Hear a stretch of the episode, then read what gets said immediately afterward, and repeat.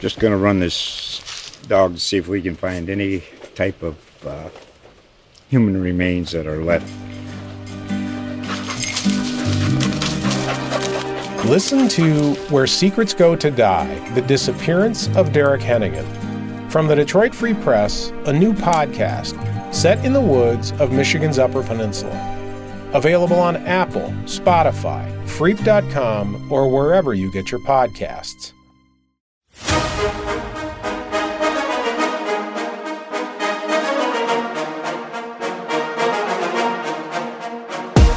Hello, everybody. Welcome in. Thank you for listening to Hail Yes, a Detroit Free Press podcast about University of Michigan athletics. I'm Tony Garcia, Michigan beat writer for the Free Press, joined by my colleague, Rainer Sabin.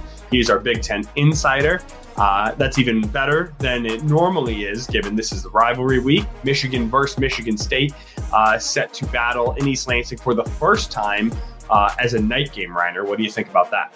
Yeah, I think uh, it's a poor timing for NBC to uh, get the bad luck of the draw in this situation because uh, the you know Michigan is uh, 24 point favorites uh, against uh, Michigan State, and so not many people are expecting a competitive matchup, and so that means for not not great uh, uh, TV uh, experience for for NBC, but it is what it is, and you know it would have been better or it was assumed to be better go after last year. A lot of people thought that you know this matchup would have been very intriguing based off the incident that happened last year. That, well, that's right. Uh, the, the buzz certainly was there last year. Um, the teams were uh, lopsided in, in, in terms of talent and where they were. Like people weren't really expecting a close game last year. Um, in some ways, Michigan State keeping it twenty nine to seven was really closer. Uh, than than the game was in a lot of ways, and some uh, picked it to be. Wasn't did the spread close at like 22 and a half last year? I think like people like people are talking like this is this big historic spread. I'm pretty sure it was it was it was right around that the, the same number last year. Um, uh, but but but but to your point and and the greater point about uh, just NBC getting in this first night game, I, I guess the first night game in East Lansing, uh, the first time uh, in the in the new uh, TV package and everything, uh, there is just less juice than than other years, and that's surprising, especially like you said, given the way uh, last year ended. So we'll talk about that. Um, why we think that is just the teams headed in in a couple opposite directions, and really have we have we looped back all the way back, um, made it full circle to uh, to those 1990s seasons, which is sort of the path that feels like Michigan State is on, right? That that uh, that national championship trajectory. Yeah, and so uh, I mean, again, it it starts with uh, you know the, the kind of the context with the with the tunnel fight that happened at the end of last year. A lot of people thought that was uh, the ugliest chapter in the rivalry yet, and uh, many were predicting that this year would be influenced by that, or this year's matchup would be influenced by that. But uh, the rhetoric coming out of both sides has been pretty muted. Uh, nobody's really talking about the tunnel, and the fan base, at least as far as MSU, that you know seemed like they wanted rep- retribution at one point right after the incident, after the uh, suspensions of eight Michigan State players, uh, criminal charges that were filed uh, you know, all the uh, back and forth that happened. Uh, both sides seemed to be aggrieved coming out of that game. Uh, the 29 to 7 Michigan win in uh, in October of 2022. And ever since then, uh, the it's just slowly as the two teams have become separated in the standings and one's gone north and the other one's gone south uh, all that fury has died down. Yeah, and as happens in life, I think a little, at least a little bit of it. I mean, probably the majority is just how far apart the, these teams are, right? Um, that, that, probably is the vast, vast majority of it.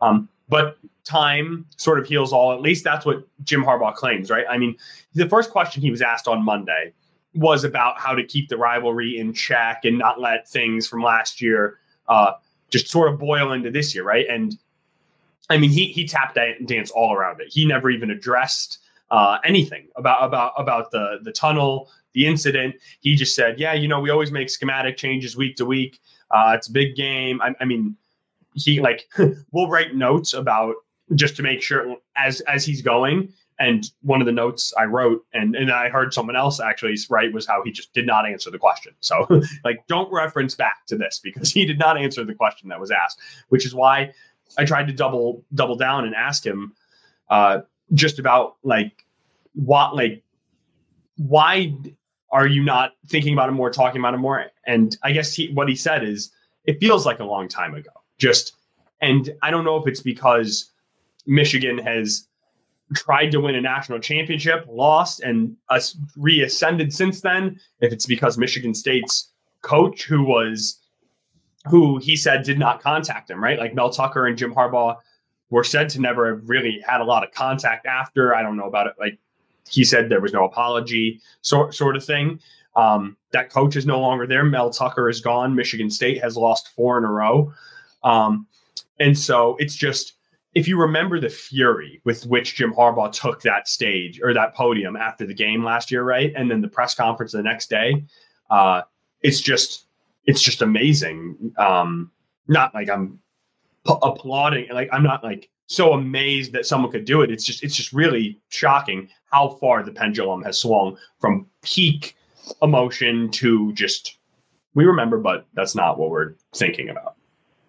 Well, I mean, yeah, I mean, obviously, uh, you know, and Harbaugh was a big actor in that whole thing. I mean, you, you know, some of the stuff he said, you know, fans some of the flames, and um, you know, obviously, you know, calling for, um, you know, possibly, you know, the uh, authorities to look into the incident and and such, and you know, the kind of the swift justice idea and and such, and it was. Uh, it was not a pleasant episode for anybody. And a lot of people were calling for maybe a pause in the rivalry.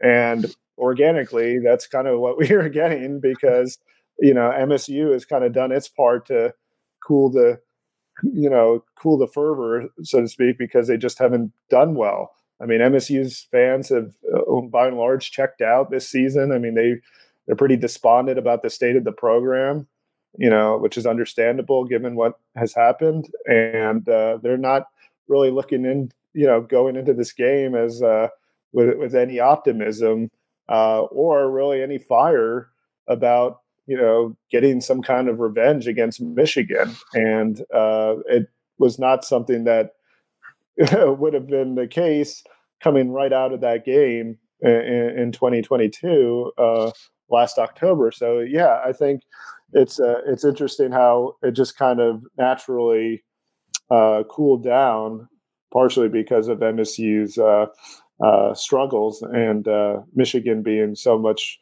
far above them, uh, you know, and and kind of continuing on its path and ascension since their loss in 2022. I mean, in 2021 to Michigan State. you know, it's been 19 straight Big Ten wins. Uh, MSU has gone six and thirteen uh, against Power Five teams since that 2021 uh, victory over Michigan. So it's been um, it's been a totally different. Uh, they've kind of gone to the opposite ends of the spectrum essentially, and uh, I think that's uh, been actually good for the rivalry and and kind of keeping it in check. you know, this this year especially.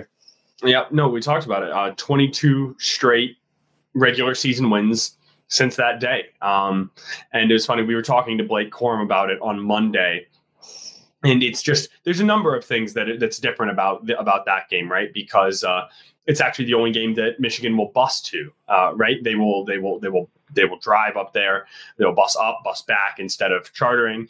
And someone asked him about just getting in the zone, right? The the difference. I mean players are very regimented and it is it's got it it's very different like get it i mean do you i don't know what they do if they get dressed in ann arbor and then i mean probably not and then like drive up there like you probably mm-hmm. yeah i mean i'm sure like okay not not to that level right but wait yeah, well, they're not, they're, not, normally, they're not getting on. it's not high school. It's not. It's not high school. Yeah, yeah, you're getting dressed in your own locker room. But what I mean is, and I guess it's okay. It's a night game as well. But what I'm saying is, for say it's a noon game, right? And, and, and, that's not the case this year. But a noon game that you're bussing up there for, although they they then they stay at the Marriott the night before. So I guess we've sort of worked that out. Um, it was well done. But the point is, it is different, right? And Blake Corum was saying that he uh, he he doesn't even remember like the the mentality of getting up there and, and bussing down. But what he does remember is after that loss, uh, just how silent the bus ride was. Uh, coming uh, coming back, he said he went straight to the lot to the to the gym at Schembechler and worked out. Um, and that really feels very telling about how serious Michigan took that and just I mean where the, where the program could have gone from such a deflating moment to where, where, where it has since then. It, it can't be overstated, right? Because any uh, every every single other season, the winner of the Michigan Michigan State uh, game every other year since 2000, I believe, at least has, has finished with a better record and has had the upper hand, right? Like you're the one, especially and in the Big Ten, in the Big Ten championship game era, the legends and leaders all the way back to in the in the divisional era, the winner of that game uh, ha- has finished ahead, right? Yet Michigan did not implode in 2021, flipped the script, and proved it that first season, and since that day has has has, just ridden the momentum. And I think it was important because you wrote about uh, now looking back on that day, right? Uh, in, in in 2021, and how what what an anomaly that day really was. Well, not, not, not, the, not the result, but how the, the result happened. Yeah, right. I mean, they they had a 16 point lead with 21 minutes left and, blo- and blew it. Um, which is not common for a team now that dominates the second half. I mean, the uh, uh, I think Michigan's outscored opponents in the second half this season, one thirty one to seventeen. Um, you know, ninety three to nothing in the third quarter. Uh, you know, they committed eight penalties in that game. Uh, Michigan now commits roughly a little bit more than two, which leads the nation. like that's, a, uh, that's, a, month's worth of penalties. They, yeah, they committed yeah, essentially, yes, exactly. And mm-hmm. they committed and they committed uh, to you know back-breaking turnovers in the you know the final you know minutes, which you know helped MSU overtake them, and then killed off the Michigan comeback. Now they now they have a very plus seven turnover margin, which is uh, ranks I think ninth in the country. I mean, it's uh, it's a much different team. They execute far better. If you remember in that game, Michigan didn't handle tempo very well from a defensive standpoint. They also gave up 37 points in that game. You know, Michigan now has a really good scoring defense, and they don't really make those kind of same mistakes. I think the defense, as in, as it's progressed in year three, they now have answers to everything. Chris Partridge talked about that this year. I mean, they don't they don't get flummoxed by uh, you know teams, no matter what they do, no matter what mode they're going. I mean, Michigan has played tempo teams this year. They played them, you know, East Carolina was one of them. I mean, you didn't see them getting, you know, caught off sides or doing any of the stuff that they were doing on that day against Michigan State in 2021. And again, just they they have perfected their systems in the time since MSU, in contrast, has repeatedly shot itself in the foot done you know stupid things uh you know blown leads uh committed all sorts of turnovers has had a very leaky defense. They gave up 713 yards to washington earlier this season. Um you know it's it's been a kind of uh steady fall for them in that time since and michigan uh again has gone the complete opposite direction during that time has gotten better and stronger in pretty much every area uh, since that game. Well, just look at the coaching staffs, right, and the and the, the stability of, of, of them, and uh, and you're talking about uh, what Chris Partridge said, right? And just how fundamental, how sound, and how crisp everything is. It's not just the defensive unit, right? Like that that was the unit that had the problems that day in East Lansing when the 12 men on the field and right and just getting caught yeah, off. Errors, yeah, with, right. With, with, with tempo, certainly, but um, it's just their understanding. Like Sherrone Moore was talking about it today, right? Uh, Michigan gave up three sacks in the first eight plays against Indiana uh, which I mean is very striking. One of them, I don't know if that's going to stay as a stack. JJ was was really scrambling and he was kind of tripped up, but two sacks in the first two drives, let's call it right, and they had given up the fewest sacks through in the in the country through six games. Um, and Sherrone Moore was like, yeah, you know, Indiana had, I mean, they'd come off a bye week. Uh, they they'd go re- reverted to a few things. They caught us off guard, but as soon as we locked onto it and figured it out, it was picked up. Nothing happened again, right? And and and I think that's sort of to your point that even and, and that's why they're not committing penalties. It's why they're not shooting them, themselves in the foot, even when they are caught off guard. Like that's what can beat a team, right? When a team when you just can't like you just can't make that adjustment. Michigan is not only better and usually well prepared. Should you have the upper hand and exploit them how you could, how Michigan State did two years ago, that's not happening anymore. That cannot happen. Uh, they're they're too senior, they're too veteran led. Um, they have too much talent and too much knowledge in too many places. True, and the MSU, in contrast, I think lost uh, sight of what they should have done. I guess after that win, uh, they didn't really seize the moment. I talked to our producer Andrew Birkle about that, um, and I think that Ohio State loss was really huge for MSU in 2021. Uh, I think it made Mel Tucker obsessed with trying to beef up the pass rush, and in turn, they kind of neglected the run defense, which was not a good idea against Michigan. And so I think they figured that, oh well, we beat Michigan, you know, now our real enemy is Ohio State.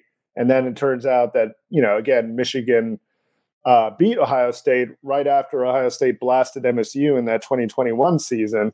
And yet, you know, Mel Tucker, because he felt like, well, you know, we, uh, you know, we beat Michigan that year. We can, you know, the real enemy is Ohio State because of just how, you know, uh, strong their passing attack was. And so, uh, you know, they, they really committed again towards the pass rush thing and and then now this year they've kind of focused more on trying to stop the run because that's Michigan's proven to be the top team in the conference and so all teams are kind of accounting for Michigan's strengths now and so they lost a year I think in some of their strategy because Mel Tucker made the wrong guess on which team was really the strongest team in the Big Ten he, he thought it was Ohio State, but in reality, it's Michigan. Well, it certainly is, um, or it certainly appears to be, right? Uh, at least over the last couple years. Um, but I don't, I, I don't know. I mean, you would know, you would know better than me, certainly. Uh, so I guess I just, I had never thought about it that way or seen it that way. And being in the business of defending Mel Tucker is not the, certainly not the business anybody wants to be in.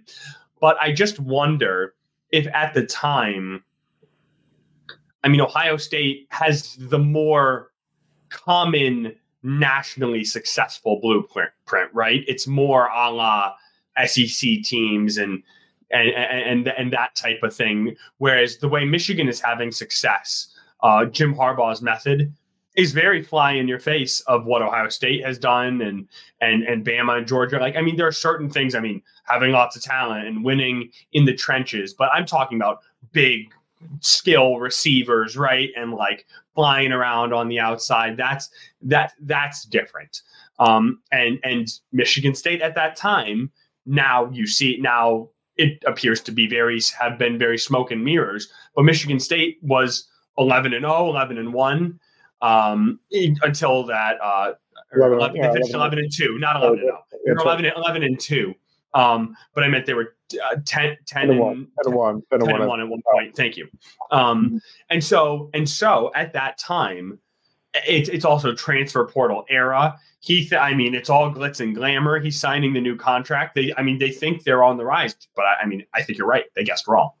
Yeah, right? I think, but, but, he, but is it the wrong guess? I mean, everything went wrong. It's not. I don't know if it was just the one thing, right? Because they bring in Brandon Jordan. I don't know. You explain it. You explain yeah, everything. I just, I just feel, I feel like you know they they saw that the you know they weren't going to be able to get pressure on C.J. Stroud in that game, and you know and they saw them you know the receivers running free, and they felt like uh, Ohio State obviously presented maybe more difficulty to them than than the than Michigan, which you would assume based off of the two results. I mean, that's really was the case. I mean, 56 to 7 loss against Ohio State, 37 to 33 victory over Michigan.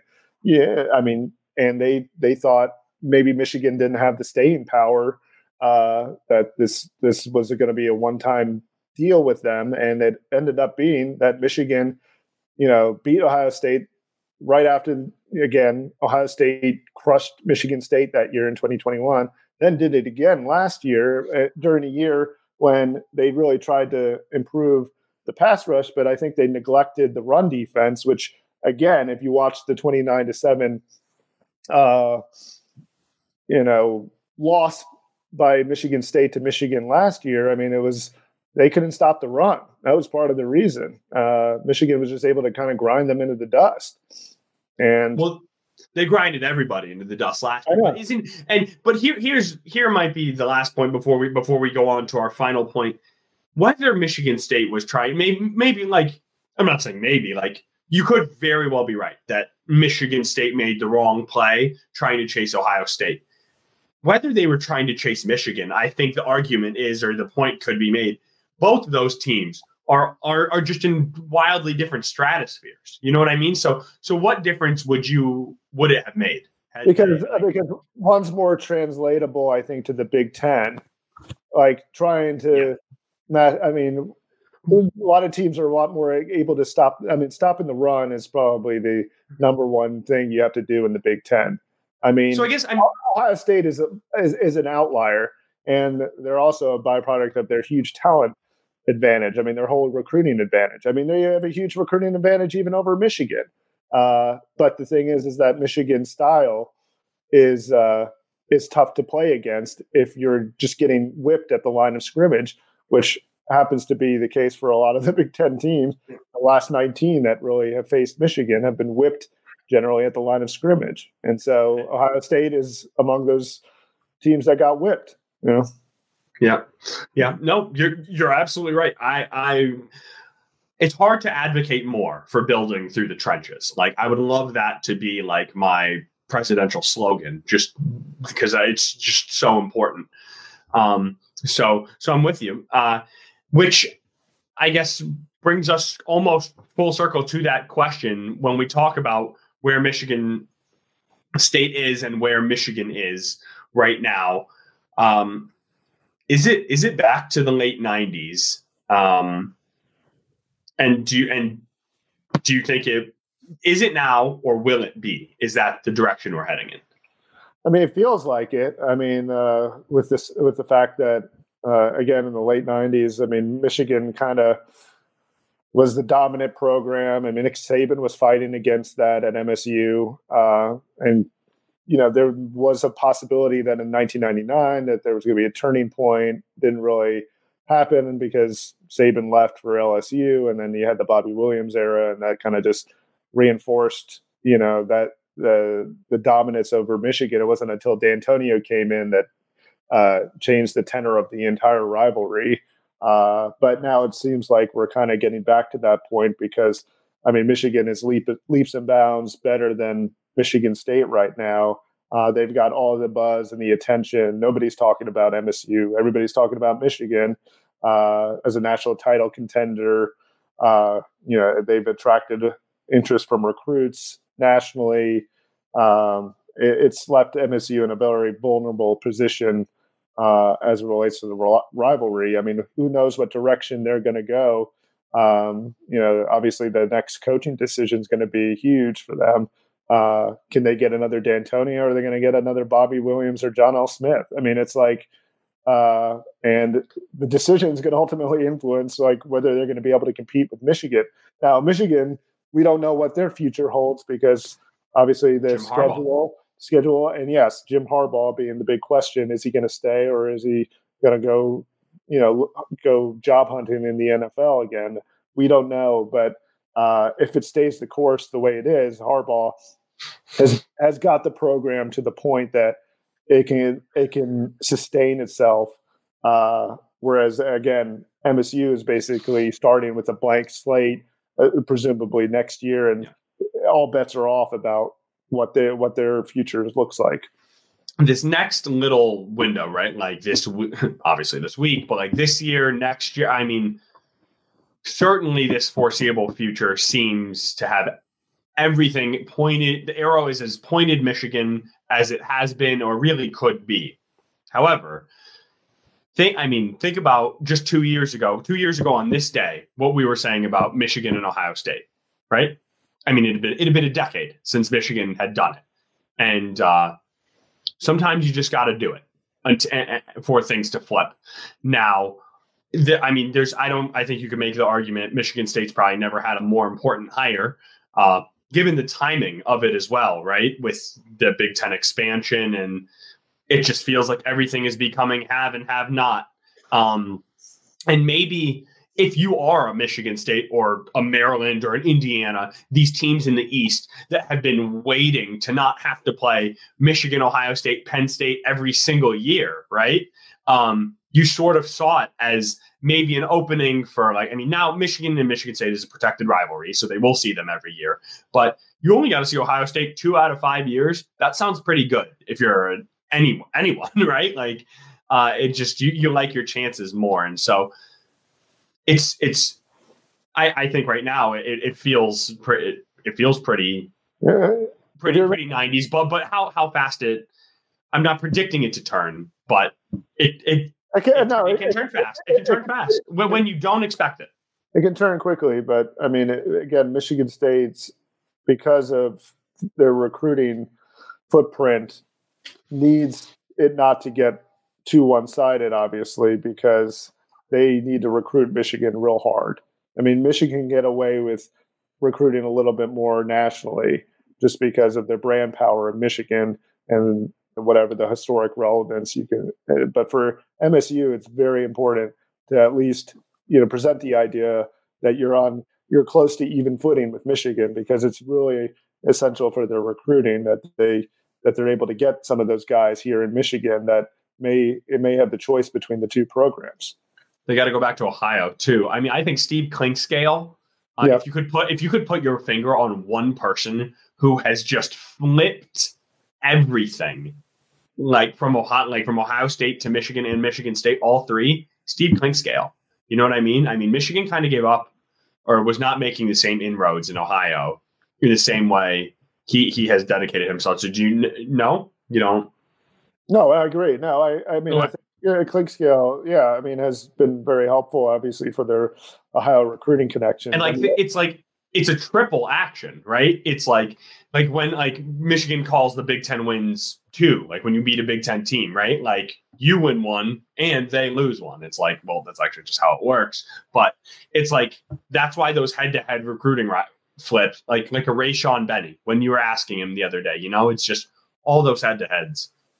Yeah, and so I, I, mean, when you again you're falling behind uh, on the field, that sometimes translates into recruiting, and it's again it's particularly essential for MSU because they recruit more regionally, and you know they can't necessarily rely. I don't know if they want to rely on some of these guys that are, uh, you know, far off either. I mean, you know, we're uh, especially in the age of the transfer portal. I don't know if any program should want to do that. I mean, again, even in Michigan, even Michigan, uh, I think it's dangerous to recruit guys from California and some of those uh, warmer weather states because, like, the first sign of adversity that they face, or they're not getting playing time, now with the transfer portal and the one-time free transfer, you can just go right back to the, you know, where, where you came from uh, a lot easier than you would uh, prior to the advent of that legislation. So I think, uh, especially for northern programs, but you know, particularly for MSU, I, I, they need to recruit very much regionally, and that's why winning this game for them is really important. And trying to get this series back to uh, even footing is is essential for their future. Right. Right. Well, I guess it's the series is on is on relatively even footing, but where it is in this series right now, um, yeah, I mean, yeah, the last it, fifteen right. in the context of the it's, last fifteen years, it is yes, but right now it doesn't feel like it. it but it, it, couldn't feel less like that, right? Mm-hmm. I mean, it's three and two Michigan in the last five. Certainly, I guess let's see if we think it's going to be four and two Michigan. We'll take a break. We'll get back. That way we can bring Andrew in. We'll get to the picks, um, or see if Michigan State will pull off uh, another three touchdown upset uh, of, of Michigan. We'll be right back with Hail Yes.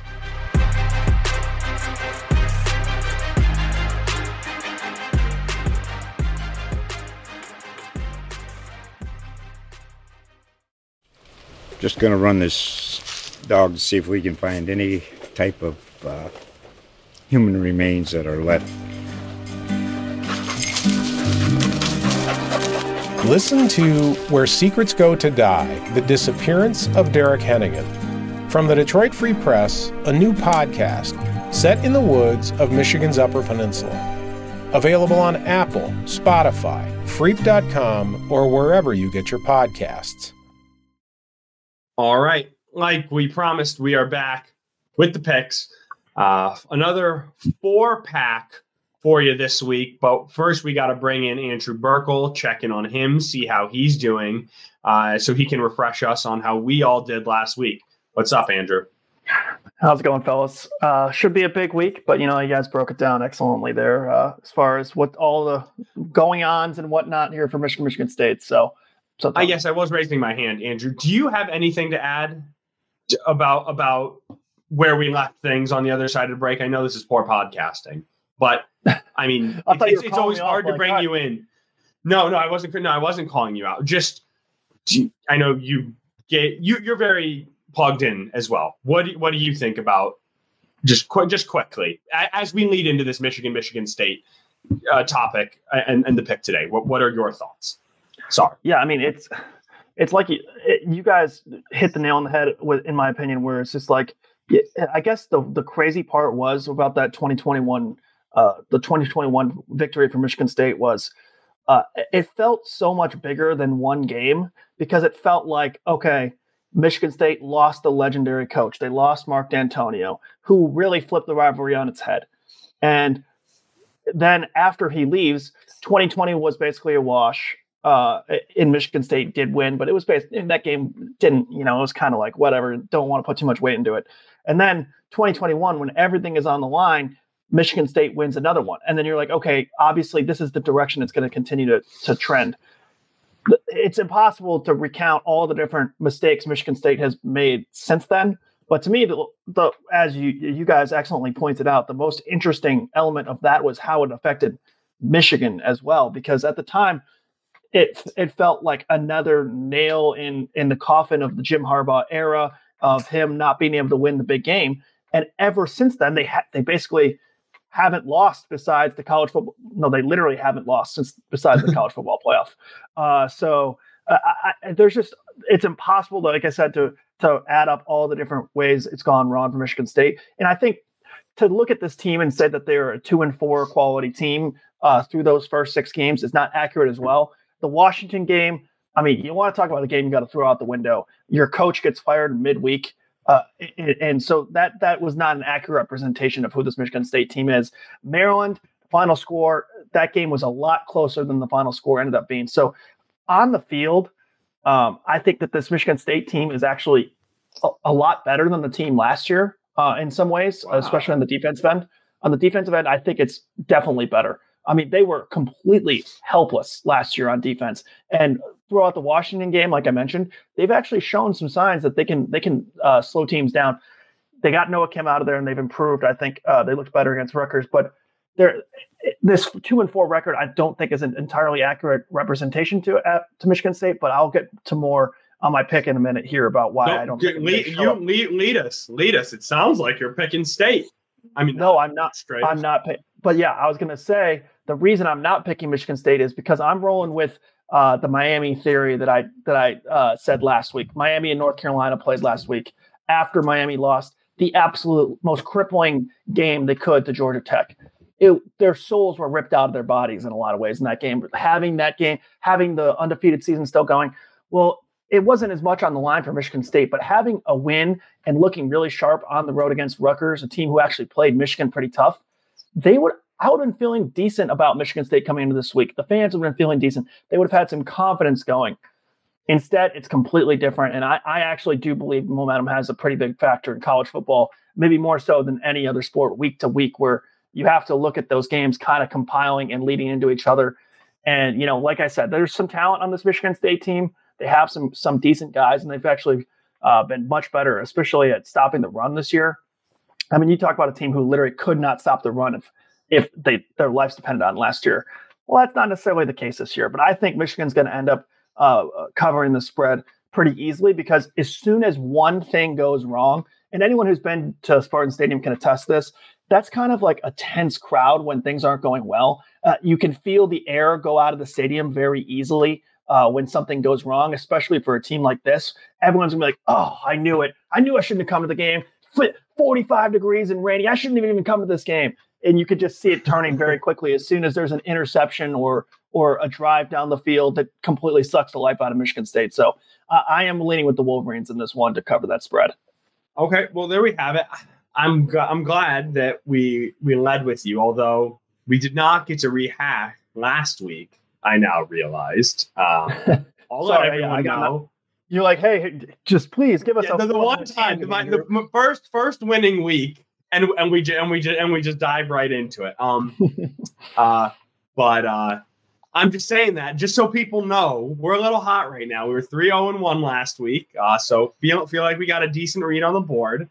Um, and with that, good news for you, Andrew. I'm also picking Michigan uh, to cover it just freshman quarterback for Michigan State. He made it. He he did. I uh, Katin Houser did look to do a pretty good job on the road in some tough conditions against Rutgers last week, but I think he threw 29 times and had 133 total yards. I mean, that's just dink and dunk. You're you're not gonna you're not going to move the ball with any uh, consistency on Michigan. Um, I think all of their first team defensive touchdowns they've allowed have been 30 yards plus, 40 yards plus. I mean, like you got to hit him. You got to hit him with a double pass, or you got to hope Mike Sainristil falls down and breaks his cleat, or or something like that. That's how teams score. Um, and and uh, and I mean, Michigan Michigan's been waiting for this day. Uh, they, they, they really have. No matter no matter what they what they say, it, that that it's not about last year or not or not not about 2021. Um, Michigan State, I mean, both teams like to beat up on the other one when the other one is down. Well, Michigan State is down. And so this is Michigan's chance. Uh, so I think Michigan uh, covers. Real quick, Tony, it sounds like you're calling for the uh, the Jay Johnson uh, flea flicker. The flea, flea flicker. oh, oh, it's oh, it's gonna it's gonna get picked. It's gonna get picked off it, so quick. well, you know um, what's getting called. You know what's getting called. Yeah, and and and Michigan's not even gonna like like have anyone even go at Nate Carter, right? Like it's literally just gonna look like it was a pass rush the entire time. yeah. Um, and so and and and this is not to discount. Like I want to be very clear. That this game means so much in East Lansing, and like Darian Harris, uh, like a real like a, one of one of their coaches in a long time Spartan. Like I saw him tweeting about just like Michigan State people and fans like to not be front runners and uh, just because this is this is got there's a very good chance this could get really ugly. Um, and so Mark Dantonio's back in the bu- building. Rainer, like, can Michigan State? I'm not saying can Michigan State win. Like, I, I I've ruled that out entirely. Can they keep it close for a half? Yeah, I mean, again, as a matter of principle, I mean, when you're a 24 point underdog at home, I mean, in a rivalry game, I don't know. I just I'm going to go with Michigan State here. I think that they, you know, could keep it within that margin at least. Um, you know, and uh, you know, I, I don't I don't necessarily think that. Again, like as Andrew alluded to, I mean, they're they're dreadful, dreadful across every uh, sector, and they're incompetent completely. I mean, they've done some good things against each of the last two teams they played, Iowa and Rutgers, held leads well and well into the late stages of the game, and then just blew it. And so, um, you know, I, I, think that they've got some pieces there, especially in the receiver corps. Uh, some young players, Jaron Glover, Tyrell uh, Henry. I mean, uh, they've got um, Nate Carter, who's been a been a strong running back for them. Uh, not quite anywhere close to Kenneth Walker, but but better than the Berger Broussard combo last year. And so Uh, and then I think again the defense has been has been better. I don't think they're great by any means, but um, you know they've got some some guys up front that can create issues, uh, and uh, Angelo Grose has been somewhat effective on the back end at times. Uh, he's, he's not exactly a ball hawk, but he's got a couple interceptions. I don't think he's uh, uh, reliable necessarily on a down to down basis, but uh, they've got some they've got some decent pieces across the board, and they've got a field goal kicker uh, who's actually been an asset for them, with Jonathan Kim. Now the rest of the other the rest of the special teams have been pretty atrocious at times. So um, so but I guess give me like so yeah. sc- like what's a score though? Like I mean like, mean, like 31 not like 31 10 yeah, I mean, yeah, that's yeah, something similar to last year. I mean, like again, you have to factor in that uh, Michigan only beat them by 22 points last year, and that was at home. This is this is at Michigan State, uh, so I think MSU should be able to at least come out and and keep it within 24 points. Uh, and again, but I'm Mich- not picking them to but, win. But Michigan know. is so much Michigan's so much better in the red zone this year than last year, right? Like think about the Michigan State made them, they, they made them settle for what four or five field goals. And how did Michigan State move the ball last year? Jump ball to Keon Coleman. He's not there. Yeah, I, I, I don't disagree, but I mean, like uh, uh, those those points are very valid. At the same token, I think that there's some some other ways that they can obviously move the ball. Uh, you know, besides just throwing it up to Keon Coleman. I mean, uh, you, you, would hope that Jay Johnson, uh, you know, can come up with a different plan of attack there. I mean, again, they don't. I mean, Katin Houser is a you know kind of a four star passer. I mean, you know, that they've got players that were decent recruits and players that have developed into decent options for them. So, uh, I mean, they're, they're not like the.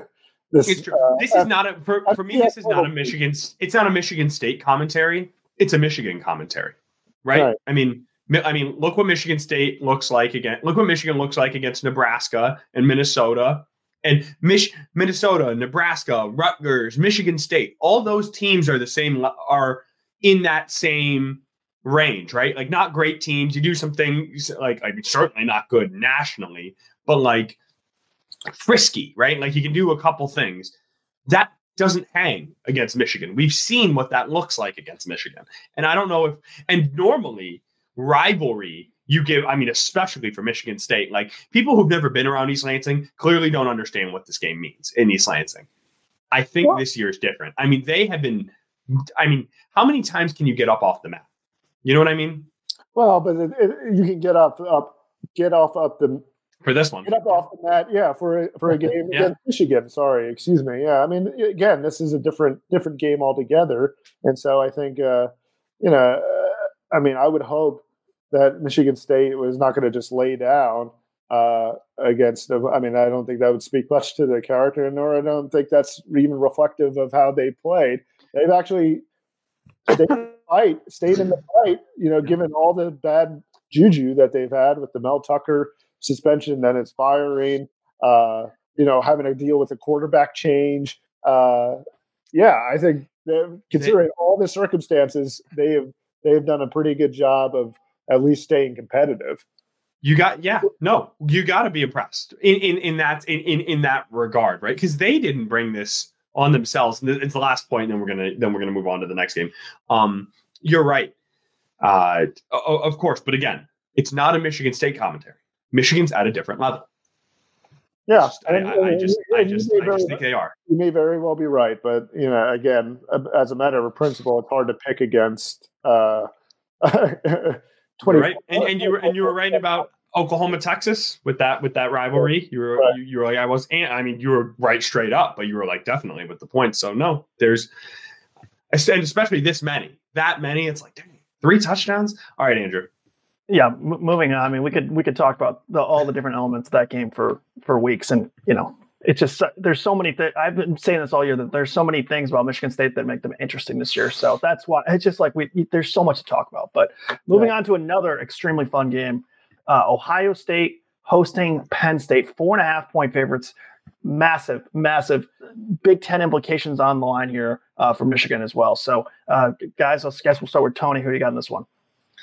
Yeah, um, this game is at noon, Fox Big Noon kickoff. Um, before the Michigan Michigan State game this week, it was funny.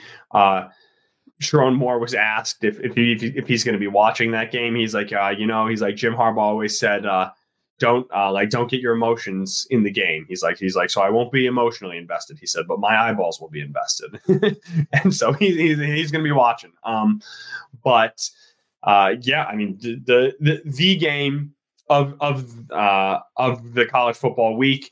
What I am most interested in watching is Drew Allar against Ohio State's defense, how he deals with pressure, and if he's uh, still able uh, to to protect the ball, and if he takes shots downfield uh, at, at, all. Um, I have not looked again this week. I probably should have before this comment, but as of last week, Drew Allar was, I believe, the bottom uh, in, in, in the nation in terms of yards per pass attempt. Um, he's incredibly effective, uh, and he and he has a run game to support him and a defense to support him, and he's very well insulated. But in a game of this magnitude, can he make the throw to win? Is he is he going to do it? Good news, he doesn't even need to because I'm getting four and a half points. So I don't know if he can make the throw to win. Uh, this is going to show me if he can. But I think Penn State's defense is good enough to keep us in the game. So I did all that rigmarole uh, to say I'm not sure who wins. I it might be Penn State, but I like the points.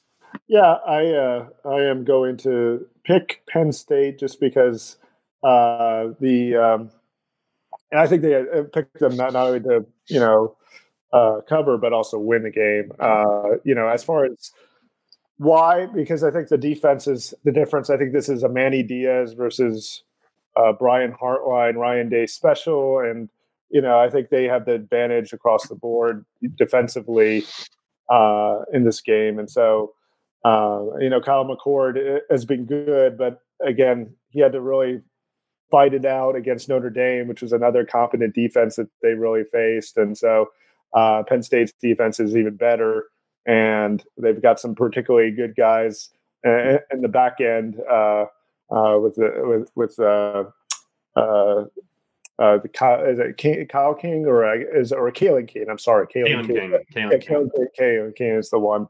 Uh, the other the other brother from uh, from Detroit. So yeah, I think um, uh, he's uh, Cass Tech's finest. Yes, exactly. Yes, and, uh, yeah. So he's uh, he's he's a, a player that you know McCord's really going to have to watch out for.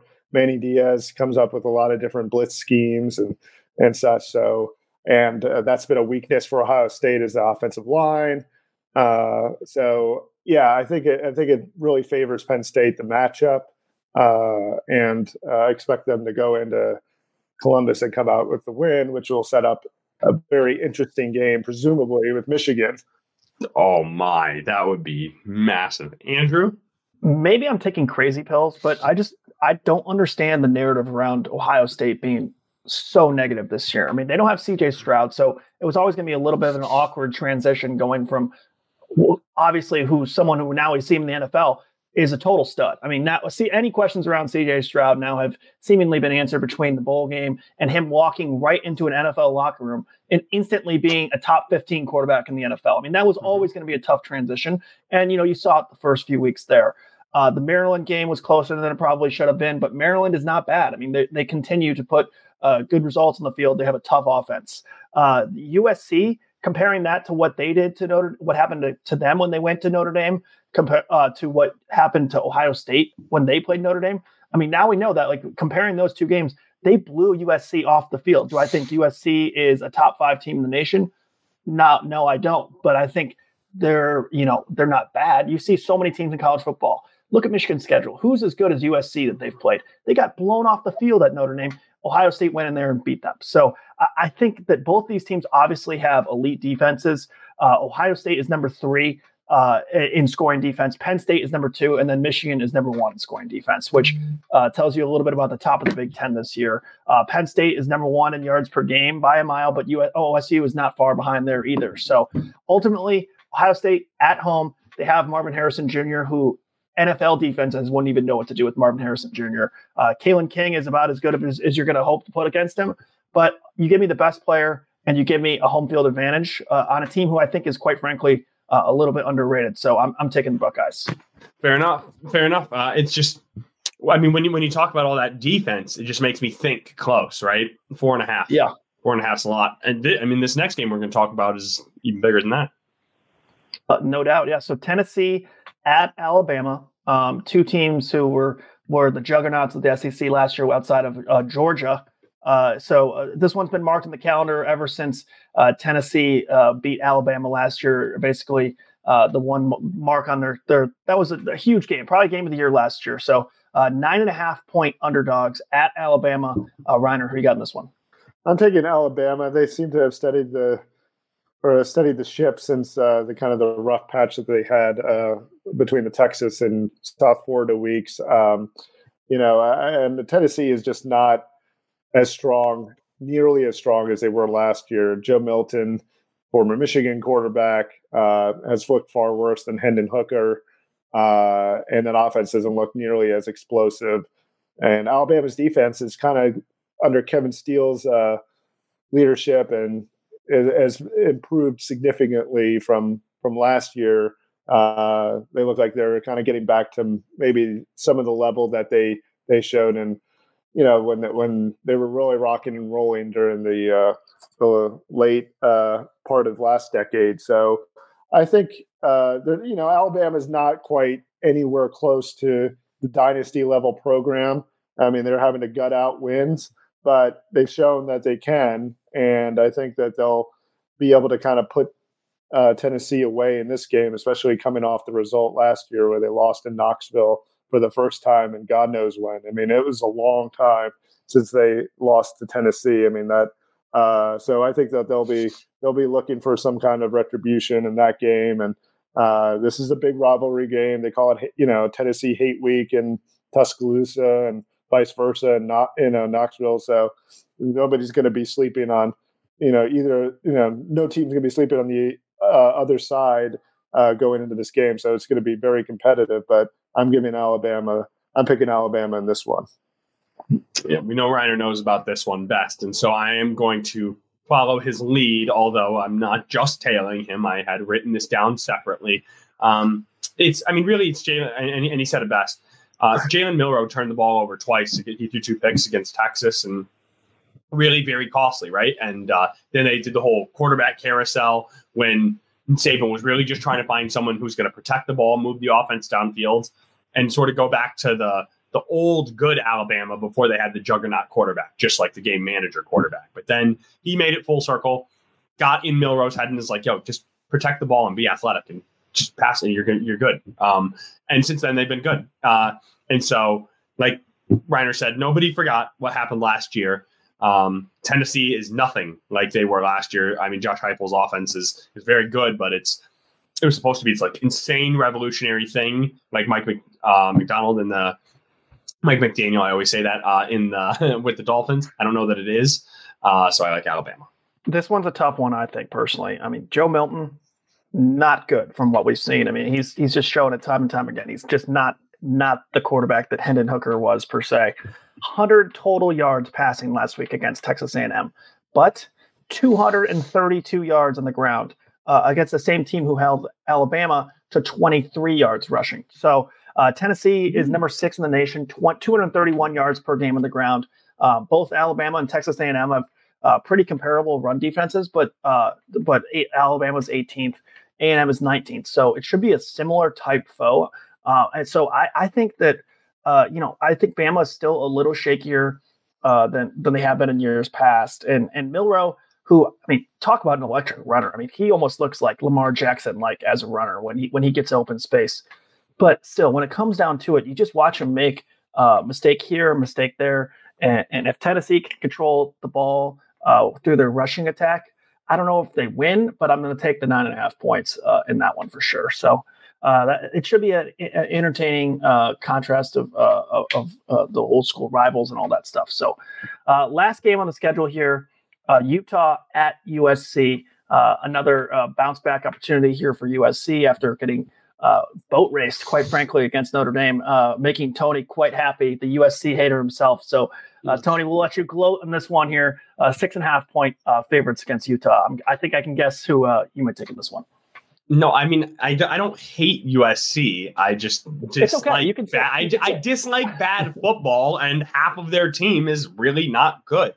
Um, and so it just I really wasn't surprised. That that that was not at all surprised. I mean, I guess maybe how out of hand and the turnovers, the turnover thing really made it get out of hand. But the fact that it was a decided USC loss, um, I just feel that that, that was the first of many. Um, uh, Utah's, I mean, we've seen what Utah's defense has done earlier this uh, this year against uh, UCLA and, and, and different games.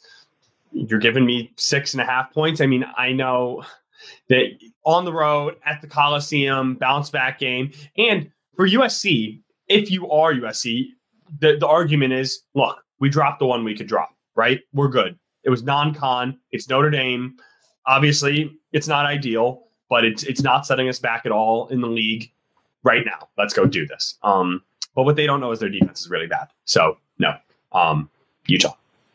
Yeah, I'm going to go with Utah as well, just because.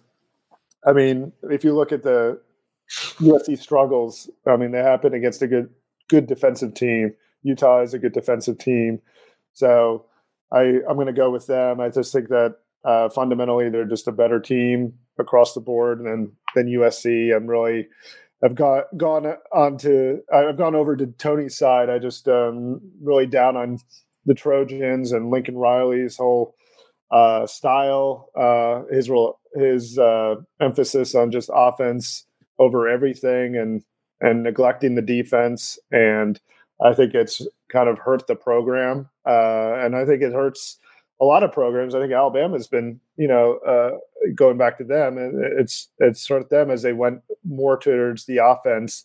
Uh, they lost a little bit of their defensive identity, and I think uh, that could definitely be the case with USC. Uh, whereas Utah is very much about its defense, very much playing, you know, strong fundamental football, winning at the line of scrimmage. So I'm giving them. I'm going to pick Utah in this game. If this game was at Utah, uh, it, it wouldn't be much of a debate for me. Obviously, it'd be a different spread, uh, but I think Utah would win straight up. Um, but it's not, and Utah is much tougher to beat uh, at at Utah than it is on the road. So I, I have come around on obviously uh, Tony's uh, USC are frauds, and I think it was proven right on uh, Saturday against Notre Dame. I mean, I don't think that I'm so scared about it now. Take we've just victory lapped this so hard that everything Andrew's about to say is going to be true, and USC is going to boat race Utah. So, sorry. Thanks. Go ahead, Andrew. Spoiler alert. Spoiler alert. Uh, I, I, I still don't think they're a four or five loss team yet. I have not come around on that idea yet. And uh, I thought last week that Notre Dame was going to bounce back after a, you know, basically life getting sucked out of them loss against uh, Louisville. Just everything went wrong. The thing that gives me courage uh, uh, is encouraging about USC was that their best player was why they lost that game. Caleb Williams was terrible he's not terrible very often. He was terrible in that game. Uh, I don't think he'll be terrible again against uh, Utah's top ranked rushing defense, which that's not really what USC does. They're not a run first team. So I don't know if that is some neutralizing factor against USC. Uh, Utah is the 109th ranked scoring offense. They scored 21.7 points per game. Yeah, but Utah, Utah, Utah has 22 sacks this year, the seventh in the country. They, they, you know, that they Notre Dame created some issues with the pressure that they got. That offensive line looked pretty bad against uh, Notre Dame. I think. Yeah, it's it's it's going to be uh, tough sledding for Caleb Williams again.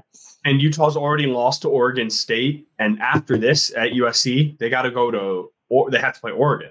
Like they, yeah, they have a brutal schedule. They, so, they, I, but so they, so they got to win it right now. I, I, don't think this Utah team is as good as uh, some as the Utah team last year, for example. I think you're right. They, they, I mean, 21 to we're we're kind of building in past Utah teams to oh they're ground and pound and you don't want to mess with Utah. Like they're scoring 21.7 points per game. I mean, you just can't win uh, that many games doing that. And you know, like you said, Rainer, if their defensive line ends up overpowering uh, Caleb Williams and their uh, their offensive line, I won't be shocked. Uh, but at least he can run a little bit and and and escape some of that pressure. And, and he can't be worse than he was last week. So Uh, I don't think Utah is as good as Notre Dame, especially not on the road. So I'm going with USC in this one. All right, that's fair enough. Uh, I mean, that I think that was as all over the board uh, as we've been. Um, no unanimous uh, selections on any of these games, um, which is good. Uh, and real quick, Tony, real quick. Yo, do you know how you said? You know how you said sometimes you look at you look at a line and you can feel that Vegas wants you to bet on them. Everybody and their brother is going to look at that USC Utah game after last week's game, like, I'm giving up six and a half points if I bet on USC. I did, I did, I did have a little of that. I did have a little of Everyone's like, easy money. Utah, six and a half. I'm getting six and a half points. This has uh, a seven uh, to 10 point win written all over it. But, but is Utah a Joe Public team? I don't think they are. I, I, I thought that I at first, but, but here it's the other way. Here it's it's the other way. I, I, I went full circle, and what you're saying is, oh, Caleb Williams at at home, and I don't even have to cover a full uh, just a touchdown. Oh, easy, easy. I, I mean, they got that. I don't know. and this is why want, we but... and this is why we have no idea. And you you know this is going to be. I mean, it's going to be like a it's going to be a tie. It's going to be an overtime, right? And then it's just going to be. And then Utah is going to USC is going to score first. It's like, are they going to get the two or not? Or it'll, it'll be right on the line as as it often is. Um, and we'll be texting about it the whole way. So, all right, good work as as always, friends. Um, and then after this, we do next week will be a one episode week. It is our bye week. Uh, Rainer, I hope uh, hope you have big plans. I hear my dog howling downstairs. That's my sign to, to get out of here. Uh, as always, thanks to editor in chief Nicole Avery Nichols, uh, executive editor Anjanette Delgado, sports editor Kirkland Crawford, audio engineer Robin Chan, and the man you just heard from, sports editor and show producer Andrew Birkle. Uh, everybody have a good Michigan Michigan State game, a good rivalry game. Uh, be safe uh, if you're going to the game uh, and have fun. We'll talk to you next week. This is Hail Yes.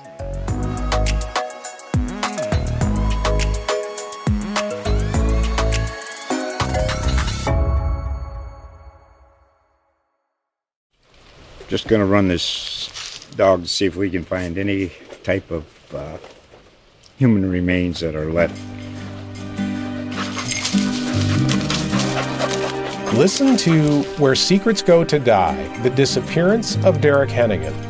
From the Detroit Free Press, a new podcast set in the woods of Michigan's Upper Peninsula. Available on Apple, Spotify, Freep.com, or wherever you get your podcasts.